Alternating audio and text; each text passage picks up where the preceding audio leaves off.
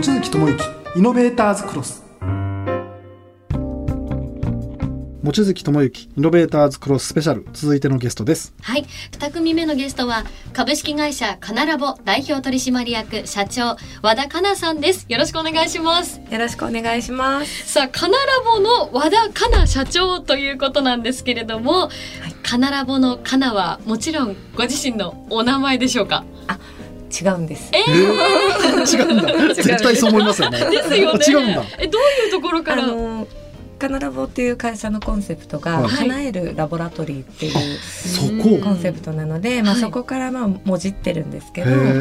の、まあ、もじった時に、うん、もちろんあのあ私の名前も入ってるなっていうのは感じてはいましたけど、はい、一応そっちが先です、はい、そうだったんですね、はい、なるほど。叶えるラボということなんですけれども、うん、まあ、あの和田佳奈社長はカナラボの前は本当いろんなジャンルのお仕事を経験されていたということで、うん、まあ、今はもうメンズコスメも手掛けるカナラボなんですけれども、まあ、こちらに、ね、至った経緯なんかも伺っていきたいなと思います、うん、はい、それではプロフィールご紹介させていただきます。和田佳奈さん、せんきゅうひゃくはちじゅうさんねん東京都のお生まれです。にせんよねん T マーケティングを手掛ける アイエヌジー に入社。食品、コスメ、プリントシール機、携帯キャリアなど企業のリサーチからプロモーションまでをプランニング。にせんじゅういちねんに アイディーオー へ転職。住宅メーカー発行のフリーペーパー編集長を担当。また エヌティーティー ドコモの美容ウェブマガジンの立ち上げにも携わります。にせんじゅうごねん、化粧品メーカーカナラボのブランドマネージャーとしてフジコを立ち上げます。にせんじゅうななねんにカナラボの筆頭株主となり、代表取締役に就任。今回のゲストは株式会社カナラボ代表取締役社長和田佳奈さんです。改めてよろしくお願いします。よろしくお願いします。では負けた望月さんがゲストにぜひ聞いてみたいことからお願いします。はい、えー、ではまずですね、カナラボの事業内容について教えてもらいたいです。どんな事業をやられてるんですか？そうですね、はい、あのカナラボは、えーとまあ、自社でその工場とかを持っているわけではないんですけれども、うん、あのお夢メーカーさんとかと、あのー、協力して、うん、えー、コスメとかあの美容系の商材を、えー、企画して販売しているメーカーになっております。うん、なるほど。はい、それからファブレスメーカーみたいな感じですかね。そうですね。はいはい、ちなみにそのにせんじゅうごねんにカナラボのブランドマネージャーに和田さんが就任されたということなんです。このその時フジコっていうのは最初のブランドなんですかね？あ、そうですね、はい、このフジコをなんか立ち上げた、まあ、なんか背景とかこの名前とかのネーミング由来とかその辺いかがですか？そうですね、はい、あのフジコを、まあ、立ち上げたのは、もともと社内ベンチャー的に立ち上がったような会社ではあったので、カナラボという会社がで、えーとまあ、そこでもともとやられていた会社の、うん、まあ、社長さんの方から、うん、えーと、何かブランドを作ってほしいっていうご, ご依頼というか、で私はあの出向という形で行っていたので、在籍も アイディーオー っていう会社のままあの出向してたんです、ね、そうなんですね。そうなんです。なので、まあ、そうい う, こう使命ができたので、うんうんうん、じゃあ作るんだったらどういうブランド作ろうかなって思って、うん、はい、でまあ、そもそも私がそんなにこうメイクに詳しくなくって美容にも詳しくなかったので、どうしようかなと思った時に、うん、まあ、ただやっぱ自分がその使いたくなるものじゃないとダメだなと思ったので、うん、あの自分ってやっぱりこう忙しかったので、うん、その時ちょうど、まあ、子育てと、うん、まあ、プライベートと仕事を全部こういろいろ忙しくしていたので、うん、忙しくてもあとそんなにこう美容テクニックがなくても、うん、なんか簡単に可愛くアップデートできる、うん、だいたいこう忙しいとずっと同じ顔になっちゃうじゃないですか。そう、手癖でメイクしちゃうんですよね。そう、同じものばっかり使ってで、なんかずっと多分アップデートされてなかったんですけど、うん、まあ、それをアップデートした時に自分のポテンシャルを感じれたんですよ、なんか、うん、だからあこれだと思って、そういうこう、まあ、楽しいって思ったっていうのがきっかけで、うん、その、あの簡単に、まあ、便利に時短にみたいな感じでこう機能的にも優れているんだけど、うん、この楽しいっていうのを必ず感じることができるコスメのブランドを作ろうと思って立ち上げたのがフジコになってます。フジコって名前何から来てるんですか？フジコっていうのは、はい、まああのー、なんかこうブランドの名前を考えてた時に、うん、人の名前がいいなって思っていて、なんか覚えてもらいやすいかなって思ったんですよ、相性とかで、うん、だから人の名前にしたかったんですけど、うん、何がいいかなって思った時に、まあ、うん、イメージとして、うん、割とこうクラスにいるいき一番イケてる女子が一番真似しやすいじゃないですか、はい、そう、そういう存在になりたかったので、なんかそういうこの名前のイメージとかあとやっぱりその韓国で結構製造とかはしてて、はいはい、輸入あの、うんうん、向こうで製造してそれを輸入して販売っていう形が多かったので、うんうん、韓国ブランドって見られないようになんかこう日本っぽい名前をつけたいなっていうのもあって、それでこう日本っぽくてでも今っぽくてなんかイケてる感じとかっていうので最終的にたどり着いたのがフジコっていう。なるほど。ちなみになんかあの僕昔からこのフジコってブランドよく知ってたんですけど、はい、なんかどっちかってあのポンポンパウダーっていう商品が中国ですごいヒットしてるってこの印象ですごい多分あの男性 の,、はい、あの経営経営者の方というか、はいはい、あの割とそのビジネスマンの方は大体そうですよね。そうですね。すごいだから僕の界隈では結構知ってる方多いのは多分ポンポンパウダーで有名ですね。ああ、しかもそれが日本じゃなくてまた中国でバズったという。そうそうそう、うん、そうですね。中国ではもうだいぶごねんまえぐらいからやってるのかな。もう中国の方に。はい、やっていて、はい、あのたまたま、うん、まあ、その中国の方にもこうちょっと進出しようかみたいな時に、うんうん、まあ、私はどちらかというとあのもうあんまりこう大きくバーンといって、うん、大きくバーンと失敗するのが怖いタイプなのでそう、あのもうスモールドゥでスモールドゥでみたいなことをずっと言っていて、うん、でそれであのある代理店さんがすごくこうそのフィットしてくれて、考え方が、うん、で一緒にやってくださったんですけど、まあ、こんなに売れるとももちろん誰も思っていず、うん、とにかくトライアルでいろんな人にこうちょっとまずサンプリングしてみましょうかっていうところからスタートしてたんですけど、それがもう勝手に一人歩きしてもうバーって一気に口コミでバズって、もう本当いっかげつぐらいで一気にこう、うん、ドンってバズったので、でその時はまだコロナ前だったのでインバウンドももうめちゃくちゃ盛んな時で、ね、お店からも一気になくなってしまってみたいな感じでしたね、うん、最初は。なるほど、うん、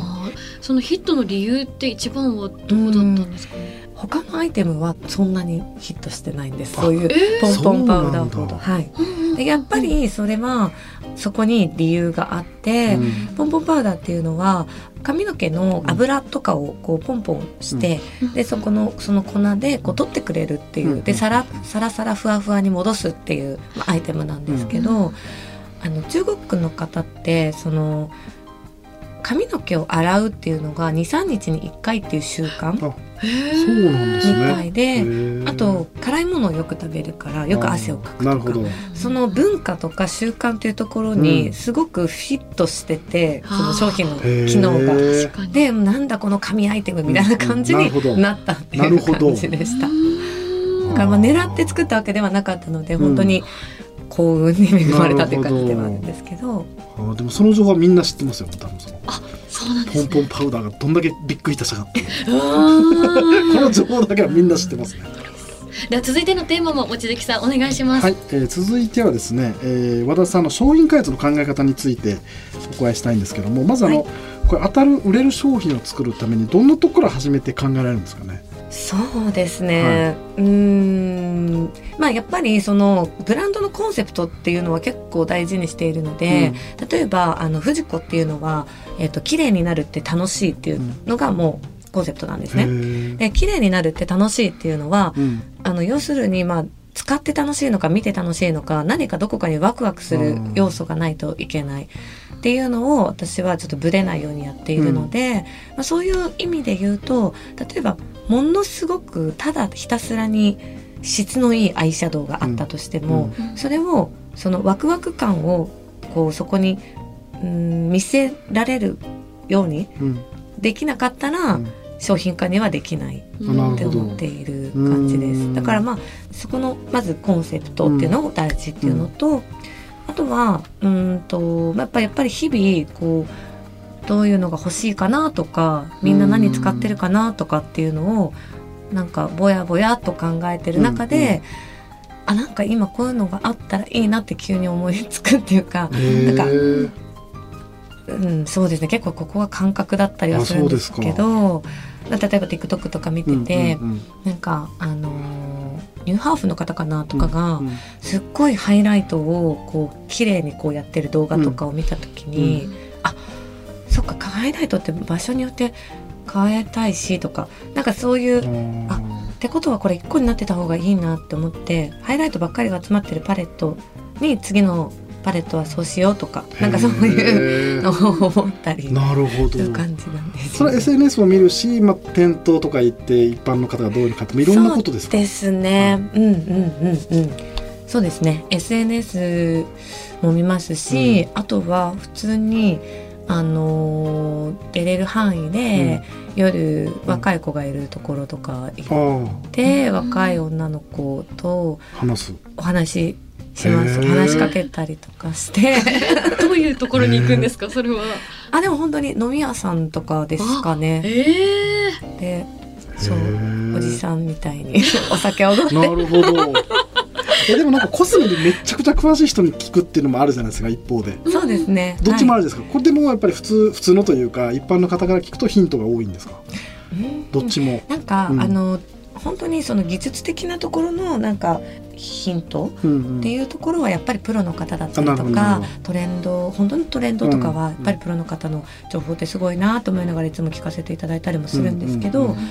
そうですね、その一般の方というかその身近な方とか若い方のっていうのはその感覚的な部分が知りたいので、うんうん、あの例えばパッて見た時にあなんか黒目がちだったなとか、なんか全然みんなチークしてないなとか、なんかそのふわっとした感じの大枠な感じとか、あとは会話してそのなんか今何でテンション上がってるのかとか、テンション上がる言葉とかを聞いたり、うん、その恋愛事情とかを聞いて、うん、あそうだよねこういう時にね可愛いくいたいよねとか、なんか勝手につなげていくっていうんですかね、直接的なことを聞いてるっていう感覚的なところですね。そうです、難しいな、聞いても分かんないな、どうやったら気分が上がるかみたいなところ。そうですね、だから感覚的なところなんですよね、うんまあ、そのキーワードとかも含め。そうですそうです、だからやっぱり私たちもなんかテンション上がらないと結局は多分お客さんもテンション上がらないと思ってるので、まあ、商品とか作ってる時に、うんまあ、機能としてこういう機能のあるやついいなって思って、そこからそこに例えばキュンだったり楽しいとかワクワクみたいなのをプラスしていくみたいな作業の時とかは、うんうんまあ、いろいろ社内のいろんなうちあの ひゃくパーセント 女の子なんですよ社員が。なのでいろんな年代とかいろんな女の子がいるので、いろんな女の子とどうとか話したり、うんうんうん、キャッキャキャッキャできてきたら楽しいなっていう感じなんです。そこまで来たらいい感じなんですね。そうですね、あなるほど、うん、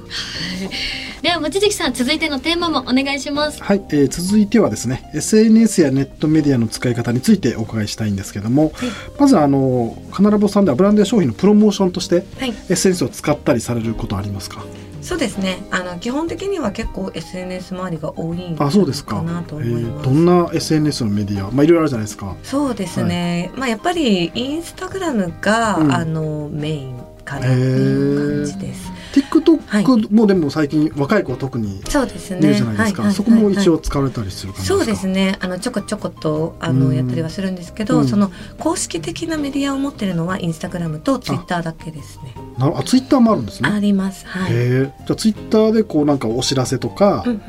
を流すみたいな感じですか、うんうんうんうん、そうですね、なんかインスタもお知らせは流すんですけど、うん、割とどんどんどんどんたくさんいろんなリポスト的なことをやっぱりしやすいのはツイッターの方が邪魔にならないというか、うんはい、フィードとかでもできていけるので、なるほど、そういう意味では文字情報とかでもってどんどん